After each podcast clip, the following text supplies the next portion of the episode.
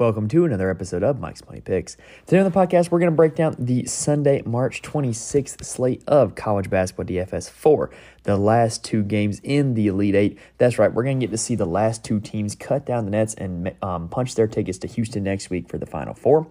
And we've got DFS slates on DraftKings and FanDuel that we can have a little bit of fun while we're watching these two great games. Me personally, as a Texas Longhorns fan, it feels like I've waited forever for Texas to be in this spot. So uh, I'm going to enjoy watching it. I'm also going to enjoy playing some DFS while I'm doing it. And I'm probably going to have a few Longhorns in my lineup. So um, we're going to break down just how you should set up your lineups, the guys guys from each game that I want to be putting into my lineups, uh, and just kind of some stats and trends that you need to know when constructing your DFS lineups for tomorrow. Now, we will be back next week for the Final Four. We will also be doing uh, the NIT slate as well. Uh, so make sure that you subscribe to the podcast feed. Uh, that way you'll be notified when new episodes drop. And while you're there, please rate and review. Uh, believe it or not, your support helps me out a lot. I want to make this the biggest college basketball DFS podcast in the world. Uh, and I believe near the end of year one, we're getting close, but I could use a little more help and I could use you guys to help put me over the top to get there. All right, so that does it for the introduction, guys. Um, like I said, we got two great games ahead of us. We got San Diego State, Creighton, and Texas, Miami. So uh, let's go ahead and start off with the first game of the day, which is San Diego State and Creighton. But first, let's get a quick word from our friends at Spotify. All right, so in game one, it is the lower scoring game of the day. So, in terms of setting up your lamps, I probably wouldn't look to stack this one. I definitely think there's some options that are worth their price tag and some options that can really give you some value, uh, but probably not the one I'm going to be stacking, if I'm being honest. KenPom has this game as Creighton 68 to 67. San Diego State is fourth in defensive efficiency, according to KenPom, and 255th in the nation in tempo. So, not only are they slow, but they're great at defense, and they are also one of, or they are the best three point shooting defense in the country. They allow the lowest percent of three point makes uh, for their opponents of any team in the nation. Now, Creighton, on the other hand, they play a little bit faster tempo at 139th, but they do play great defense. Um, they are placing 14th in defensive efficiency, according to KenPom. So you're looking at two teams that really know how to defend, one of which will kind of get up and down, the other just wants to drag the pace down. Um, so I really just don't think the game environment here in this one is going to be the best. You're not going to see a lot of possessions, you're not going to see a whole lot of points. Now, what's interesting about this particular matchup is that these two teams actually played in last year's NCAA tournament. They were also really close to playing in Maui this year. Um, but anyway, in that NCAA tournament matchup, it was a 72 to 69 win for Creighton, but it really wasn't that high scoring. That game went to overtime and it was 62 to 62 at the end of regulation. That's 124 points being scored. That's not a whole lot. Now, that game did feature a pretty similar cast of characters. Uh, Ryan Nembhard for Creighton was out for the season, um, but they did have Ryan Kalkbrenner in action. He had 16 and 10 against San Diego State. Trey Alexander actually led the team in usage rate. Uh, he took 15 shots, had 18 points, four boards, and five assists. Now, on the San Diego State side of things, they got a big game from Trey Pulliam, who is no longer there, but they also did get a big game from Matt Bradley, who is still there. He led the team in usage in that game. He had 16 points, eight boards, and three assists, and took 19 shots. Uh, two other guys that are there now uh, did not have great games, however, though, and that's Nathan Mensah. Uh, he played 13 minutes and fouled out. Five fouls in 13 minutes is kind of wild if you ask me, but it is what he did. Uh, Lamont Butler also dealt in foul trouble. Didn't play his normal minute load. Didn't really have a whole lot of production either. Uh, so I don't really think you can go by his stats from this game a whole lot. But we can see that Matt Bradley did have some success and did have a lot of usage against Creighton last season. Now, in terms of how these two teams are constructed, they could not be more different in terms of rotation. Creighton really only wants to play their starting five. Like they really don't get a whole lot of bench minutes at all. The only guy that really plays off the bench is Francisco Farabello, and he just kind of is out there long enough for everybody to get a blow, and then he goes back to the bench. You'll see Frederick King maybe come in for two or three minutes at center, but that's about it. So basically, one player is getting all their bench minutes, right? San Diego State has nine guys in their rotation who average more minutes than Francisco Farabello. Their entire starting five and four guys off the bench. So basically, nine guys for San Diego State play more minutes per game than Creighton's only bench player. So basically, nine guys on San Diego State play more minutes per game than Creighton's entire bench. It's kind of wild. But what that does for us is that makes it really easy to pinpoint where the production is going to come from for Creighton and really tough to pinpoint where it's going to come from from San Diego State because nobody has a super high minute load. Nobody has really just this super like predictive game log where you can just look at it and know that a guy's going to give you a certain level of production. So let's kind of see if we can break down the San Diego State team and see where we can find it for this game. Matt Bradley is their highest priced player. He's at an even $6,000 on DraftKings. He is their team usage leader on the season, so it absolutely makes sense that he's the highest priced player. He did not have a great game in the Sweet 16 against Alabama. He had about nine fantasy points in 19 minutes played. He did deal with foul trouble in this one, so he didn't get to his normal minute load, but he wasn't really that effective when he was in the game. He was two for nine from the field. Um, so really, I, I kind of think that if he had played his normal minutes, he might have, you know, had a chance to salvage that game because, you know, he just gets a lot of shots, right? He, he's kind of their go-to guy offensively right now. And so the bottom line for him is that as long as he's on the court, he's going to have opportunities to accumulate a lot of fantasy points. Whether he actually does, I'm not going to guarantee one way or the other, but he definitely is going to have a lot of opportunities because of how many shots he gets and because of how much usage he gets. Lamont Butler is second in price for the Aztecs. Now, he's a guy that normally doesn't typically get a lot of shots. He kind of gets to value um, by getting those peripheral stats. You know, he only has a 21% shot rate on the season. But what's good news for him is that he's taken 17 combined shots in the last two games. and It's resulted in back to back games of four times value. So I kind of think Lamont Butler, like, we can kind of keep riding the hot hand here, right? Speaking of the hot hand, Darrion Trammell is another guard who's taken a lot of shots in the last two games. In fact, he's taken 25 total shots in those two games and had 53.8 total fantasy points in those two games. That's about average of 27 fantasy points per game.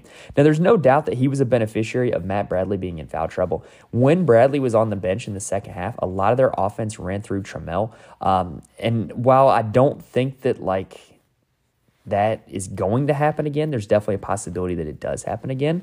Um, and I definitely think there's a possibility that, you know, maybe they see a mismatch that Trammell gets and he gets a lot of shots.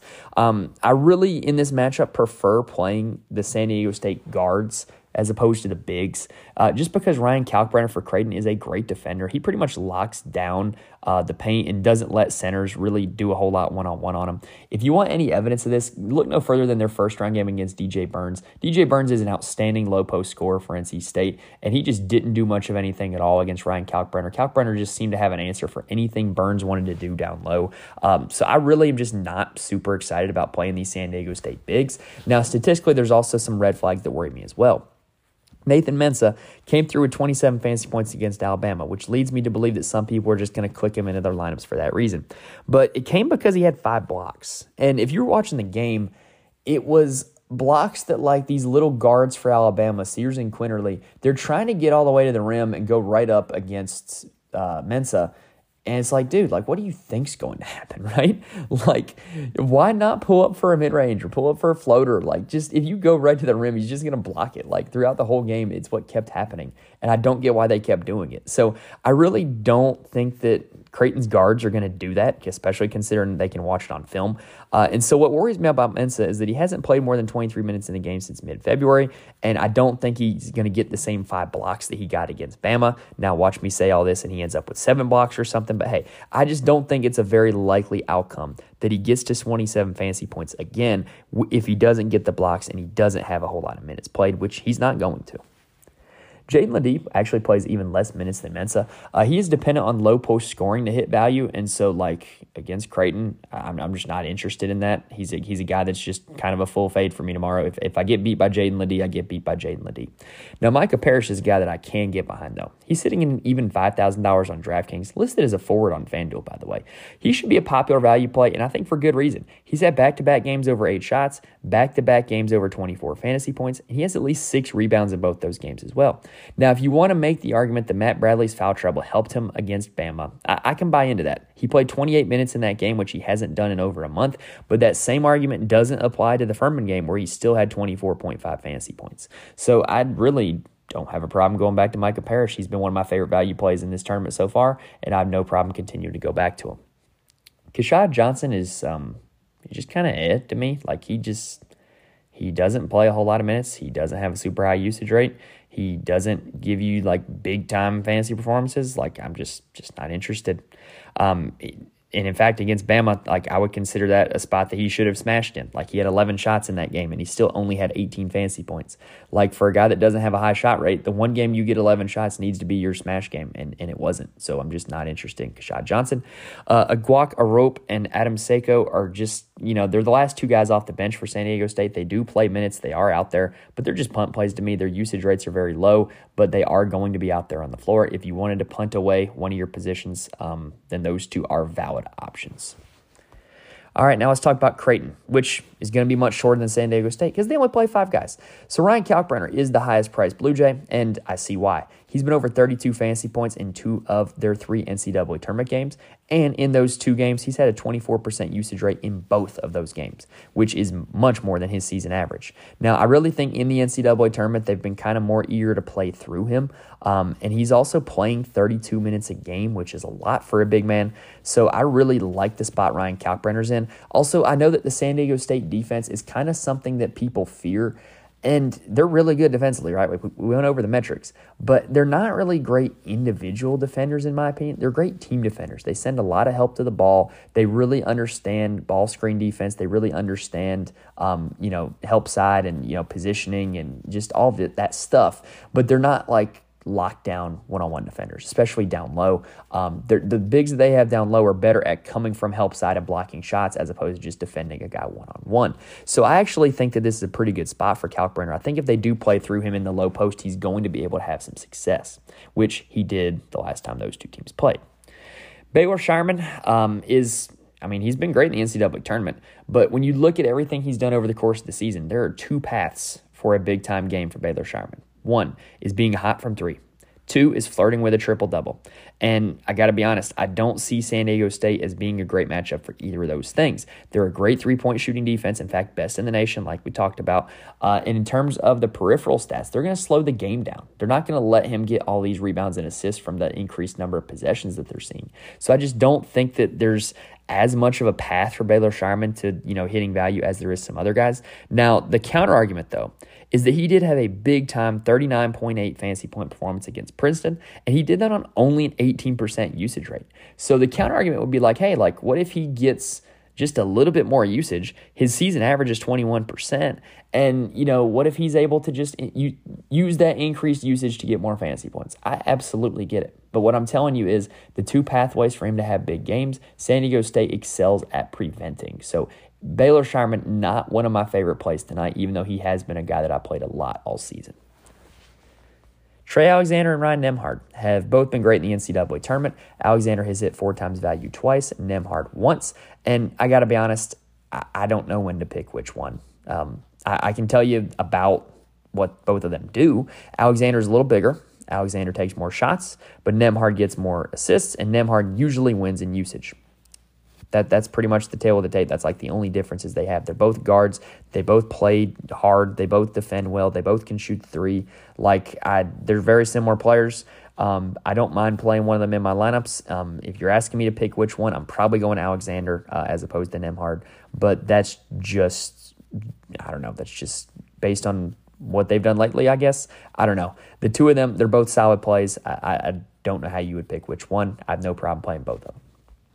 Now, Arthur Kaluma is another guy that I'm kind of putting in the Scheierman category where I'm not that excited about. I just think when you look at everything he's done, he has the lowest ceiling of all of Creighton's starting five.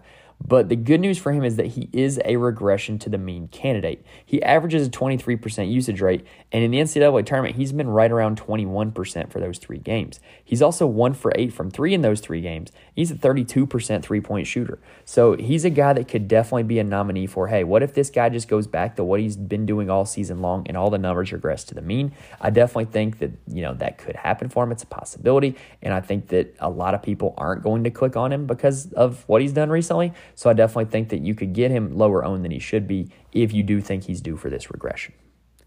All right, that does it for game one, San Diego State at Creighton. Um, if I were to make a pick, I'm picking Creighton. Um, I just really like what they've done. Uh, I said heading into the tournament that I liked NC State to beat them, and I thought that the rest of the bracket set up really well for NC State. And it turns out Creighton is doing all the things I expected NC State to do, and they are looking really good doing it. So uh, I'm picking Creighton to win this game. I don't think San Diego State's going to have enough offense. Um, so now let's go ahead and take a quick breather, and then let's talk about the Texas Miami game. All right, so I have a full spot here to talk about my Texas Longhorns, which is kind of nice. I haven't really had a, you know, just an opportunity to just kind of like call ISO and you know get everybody out of the way and just talk about Texas. So this is gonna be fun. Anyway, I do think the Miami Texas game is going to be the preferred game stack of the day. KenPom has it as Texas seventy nine to seventy four, uh, which is about. Let me do the quick math here. 18 points higher than the Creighton San Diego State game. So you're if you're wanting to stack the Creighton San Diego State game, you're really taking a bump on the total and the number of possessions you're going to see because let's talk tempo. So both teams in this nation or both teams in this game are top 100 in the nation in tempo according to Ken KenPom. Barely. Miami's 92, Texas is 100. Hey, that still counts as top 100. Now both these teams are different profiles, if we're being honest. Texas is 10th in defensive efficiency, which is really solid. They've kind of taken that Chris Beard no middle system and they're still executing it against Rodney Terry. However, they are playing at a much faster tempo under Coach Rodney Terry than they did under Chris Beard. Miami is 104th in the nation in defensive efficiency. They are statistically the worst defensive team that was in the Elite Eight.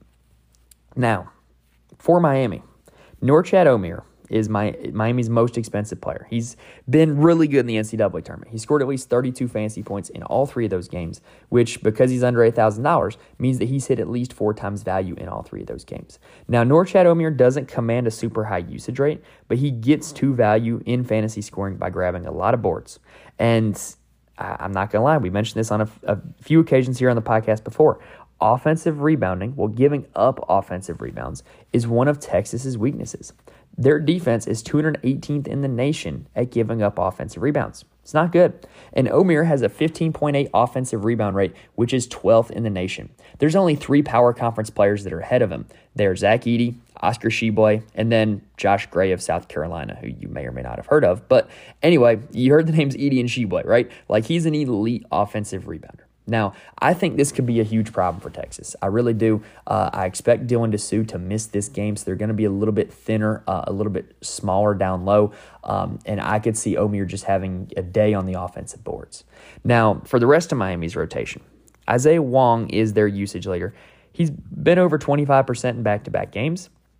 And in those two games, he's attempted 28 total shots, grabbed 14 total boards, and he's hit four times value in fantasy twice. Now, the one thing that would concern me a little bit, and this goes for Wong, Pack, you know, Poplar, Miller, maybe maybe not Jordan Miller, but all of Miami's guards. Texas is kind of locked up the high usage guards recently. You know, Souley Boum uh, Friday night didn't do a whole lot. Jalen Pickett for Penn State didn't do a whole lot offensively. He got a lot of peripheral stats, but didn't do a whole lot in terms of scoring. And, you know, all of Texas's guards, Carr, Hunter, Rice, they all defend. They all defend well. So I really think, I don't know who they're going to put on Isaiah Wong, but I can about guarantee you the game plan is going to be hey, like, we're not going to let these guards get loose. We're not going to let Isaiah Wong and Nigel Pack beat us one on one. And so I really don't think that this is the best matchup for them. However, in terms of the tempo and the usage, I think that there's still a spot for them, especially considering you definitely want to be this game for the game stack. Now, Nigel Pack, to me, makes a great GPP play. When he has big games, he has big games. Like he, like I'm talking like five times value. Like when he goes big, he goes big. Now he actually has a higher shot rate than Isaiah Wong, which I found surprising when I saw it. Um, but again, I fear he could be another victim of this Texas perimeter defense. But the counter argument for Pack is like he's just taking so many shots. Like if enough of them go in, he's going to hit value. Like he's taken 39 total shots in the NCAA tournament. And I just think that with that amount of workload, he's going to have a chance to give you value, even if he is being toughly defended. Now, out of all the Miami guards, and I use guards in quote unquote quotation marks for Jordan Miller, um, Jordan Miller is their most consistent in terms of production, even though we, you know, he plays the four, but he is a guard. I, I know he's listed guard in DraftKings, so I'm gonna call him a guard. So out of all their guards, he's been the most consistent. He's been only tw- under 27 fantasy points once since January. And that was 23 fantasy points. He wasn't that far under it. Now, I think he has the narrowest path to a big game in this one, uh, as all the Miami players, though. Texas is likely going to play small if they're without Dylan Disu. So you're not going to see Jordan Miller as a mismatch. Like he kind of does well in games where teams play two bigs and they try to either go after him on the defensive end or you know his ability to space the floor and attack off the dribble helps Miami on the offensive end. Like I don't think this is going to be that situation against Texas, you know, minus Dylan Disu. So I don't think this is the best spot for Jordan Miller. If I'm playing any of the top Miami guys, it's probably Omier, and then second would be Nigel Pack just because of the shot rate that he commands. Now, looking farther down the board for the Miami guys, Wooga Poplar is intriguing. He had the questionable tag coming into Friday's game versus Houston, does not have it for this Sunday game. Now, Houston's strategy was pretty much just like, we're going to let Wooga Poplar shoot. Kind of like when you go play pickup and there's the one guy on the other team that like everybody knows can't shoot, and you just kind of leave him open. Like maybe not like wide open, but like you give him space. You're like, hey, like I don't mind if you shoot that. Like that's kind of what Houston did to Wooga Poplar. And he took 13 shots, which was a season high for him. Now the downside is he only made five. He was one for seven from three. So it only turned into 18 fantasy points, which is not terrible, but not great. Like, not what you would expect from a guy who took his season high in shots. But the good news is for Poplar, he's going to be on the floor a lot. He's going to have to play a big role defensively. In my opinion, he is their best perimeter defender. Uh, I don't know who they're going to stick him on, but he's going to have to play 30 minutes. He's going to have to be out there. Um, and so you could definitely do worse for your value plays than a guy who is going to be out there and a guy who's probably going to get a decent amount of shots. Because, hey, you know, Miami didn't win that game because Wooga Poplar got hot. Like they won it because they, you know, Omier was great and the rest of the guards were great. Oh, they didn't. Houston didn't lose that game because of their defensive strategy on Wooga Poplar. Let me phrase it that way. All right, now Bensley Joseph is really the only bench player for Miami that's seen consistent minutes. For his price tag, I don't think he's at a great spot, but he does have a legitimate path to four times value. Like we've seen him hit it. You know, he has chances to do it. And he's pretty aggressive when he's in there. Like he's not a guy who's just going to come in and get cardio running up and down the floor. Anthony Walker is the other guy that plays for Miami. Um, he had played 16 minutes and had 13 fantasy points against Houston. Um, and pretty much that was his ceiling game. Uh, I'm not really going to chase that, in my opinion. He, he's a punt, and he's a punt that you know has a little bit of upside, but I, am not chasing that. I, I would rather play one of the other punt plays that are available. All right, now we get to talk about Texas. So um, I expect Dylan Disu to miss this game. I've already, I've already told you guys that. Now, I, I just think that just everything that you know went down Friday, the, the way the injury looked, the way that he came back immediately in a boot, I just don't think it bodes well for him playing Sunday. I think he will be able to play in the Final Four should they make it there. Um, you know, and it's a shame that he misses this game because he would have been an incredible mismatch, right? Now, I will say when it comes to replacing Dylan Disu, um, if you've seen the movie Moneyball, there's the scene where they're talking about replacing um, Jason Giambi, right?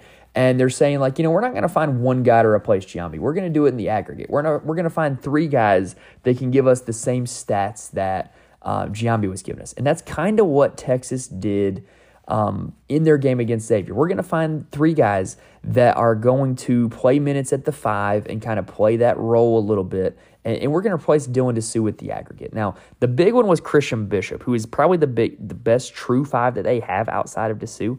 He played 24 minutes and had 28.8 fantasy points against Xavier. He had a 28% usage rate in that game, which checks out about with where Disu's usage rate was in the last five games heading in. So I think Christian Bishop, I don't think they're the same player. I don't think they will be used in the same way, but he's probably the most straightforward nominee to pick up the Disu production. Now, a guy that I really like in this spot is Brock Cunningham. He's just a glue guy. He plays really hard defensively. He'll get a lot of rebounds. He's a high IQ basketball player. He's going to get assists and steals as well, and he can knock down an open three. Now, he played 22 minutes and had 12.8 fantasy points against Xavier. And one thing I do think you can look at for Cunningham is that when Timmy Allen was out of the lineup in the Big 12 tournament, uh, he played really well in the Big 12 title game against Kansas. He had 28 fantasy points in that game. So he does give you a very legitimate ceiling. Now, the third guy that they replaced him with uh, was Dylan Mitchell. And this one's kind of the most um, I'm kind of reaching a little bit here. He played 11 minutes against Xavier and had 0.8 fantasy points, which is um, not ideal. And when you look at his game log, he's pretty unpredictable. You don't really know how many minutes he's going to play. You don't really know um, what he's going to do when he's out there. But what we do know is that he was a top recruit. He's long, he's athletic, and if he gets extended run, he has some upside. Before February, it was not uncommon for him to put up 20 fantasy points in 20 minutes. And he's the type of guy that he's going to come in very low owned, and he really could win you a GPP if it does work out. Uh, and so he would probably be my preferred punt play on the entire slate, if I'm being honest. Now, what I do want to mention is that playing Bishop, playing Cunningham, and playing Mitchell, particularly when they played Cunningham at the five or when they went with, um, you know, Cunningham and Timmy Allen as the two bigs, Texas spread the floor and they had five shooters out there and it really opened up the spacing and it really spaced it out in particular for Marcus Carr. In this game against Xavier, he had a 31% usage rate. He had 18 points in that game, and it was his first four times value fantasy game in a long time. He ended with 32 fantasy points. Now, I just really like how this sets up for Marcus Carr. He's a ball dominant guard, and you know he's going to have the ball in his hands quite a lot. I, I, just have no problem going back to him. Now, I would also expect to see a lot of Sir'Jabari Rice and Tyrese Hunter paired with Marcus Carr in this game. Kind of the secret formula to what they did against Xavier was they played all three guards at the same time, and they they're all three so good on both sides of the ball that offensively they just kind of picked their mismatch, right? Like they kind of went after whoever was being guarded by Adam Kunkel or Souley Boum. Like they didn't attack the guy that was being guarded by Colby Jones. And it worked. Like, you know, the, the guard that was, you know, the on ball guy was having a lot of success. And I don't think that a lot of teams have a lot of, you know, depth at the guard position defensively that can match up with three guards who can all go get their own bucket. And so I think you're going to see that kind of formula in here against Miami as well. And I think they're probably going to attack whoever Nigel Pack is guarding. It's just my guess. Now, Serge Sir'Jabari Rice in the Xavier game only had 24 fantasy points, but he had a huge 29% usage rate that game. If he gets that same usage rate again, I'm pretty confident he's going to, you know, go with more than 24 fantasy points, particularly against Miami, a team that is not great defensively. So I definitely don't mind going back to Sir'Jabari Rice. Tyrese Hunter is the last of the guard trio. He is seemingly always chalk. Like he just always sees high ownership, which is a little annoying, but like I get it, right? Like uh, DraftKings priced him up to $5,900 to try to avoid that. And I'm still playing him. Like, like there's a like one thing that annoys me in the DFS community is when people complain that chalk hits because like chalk is chalk for a reason. Like they're chalk because they're the best plays on paper and logically, and the numbers dictate that they're great plays. And so that's why a lot of people are playing them. And so that's why sometimes chalk's going to go off. And so I kind of don't mind playing chalk Tyrese Hunter in this one. You know he's going to play a ton of minutes. Like he averages just a, a lot of minutes, and he can fill up the stat sheet in every category. And that really gives you a bonus as well because you're not dependent on his scoring, uh, which can kind of come and go. And four of Tyrese Hunter's last nine games are over four times value, even at his inflated price. I did the math on that one. So I just really like the profile he's coming in with. And like I said, I know he's going to be chalky. Maybe people don't click on him because the increased price, but I'm kind of willing to eat that chalk with Tyrese Hunter. Now, Timmy Allen is the last guy that we have get to talk about here. Um, he's just a solid player, man. Like he just does a lot of good things on both sides of the ball. Doesn't command a super high usage rate, but he is efficient with his touches. He will get you a lot of rebounds, and he can uh, run the break and get assists off of defensive rebounds. Um, I don't really know if Miami's a good matchup for him or not. Um, it'll depend on how he's utilized because when he's had his best games or when he plays the three and the other team has to put like a little guard on him, like like against Baylor when they had L.J. Cryer guarding him. Or he has some games also where he plays the four, and um, you know teams have like this big lumbering big man on him, and he's able to spread him out to the perimeter and attack the basket. Like I don't think Miami's going to be do either of those things against him. So I don't know how this is going to play out, but I do like the usage. I, do like if Disu is out, that's going to kind of give a little bit extra usage to Timmy Allen as well. I have a feeling. Um, and in the NCAA tournament, he's been great. Timmy Allen's averaging 28 fantasy points per game in his last two games. Um, so I'm just, I have no like worries about putting Timmy Allen into my lineup. All right, that does it for the Texas Miami game, and that does it for the Sunday Elite Eight slate. So um, hopefully, gave you guys plenty of information that you can use to help build your lineups and help make it a winner on one of the last college basketball DFS slates of the season. Remember, we will be back for the NIT slate next week. We will also be back talking Final Four next week as well. Uh, so make sure you subscribe to the podcast feed. That way, you will be notified when those episodes drop. You can also catch our golf episode. The Masters is coming up, y'all. So if you want to get a little bit of practice in before playing DFS or betting or whatever for the Masters, make sure you check out our preview for the Valero Texas Texas Open, which will also be going up um, sometime this week. All right, that does it for the episode, guys. Um, I'm super looking forward to this slate, um, mainly because my Texas Longhorns are playing an Elite Eight game, um, and I'm really hoping that you know they can finally punch that ticket back to the Final Four. It feels like it's been forever since I was a kid watching TJ Ford play for the Longhorns. So, really looking forward to it. Hope, hopefully, they come out with that dub, and hopefully, you and me come out with some money from DraftKings and FanDuel um, for winning in the contest on Sunday. All right, best of luck to you guys in all your DFS endeavors. Thank you guys for listening, and I will see y'all next time.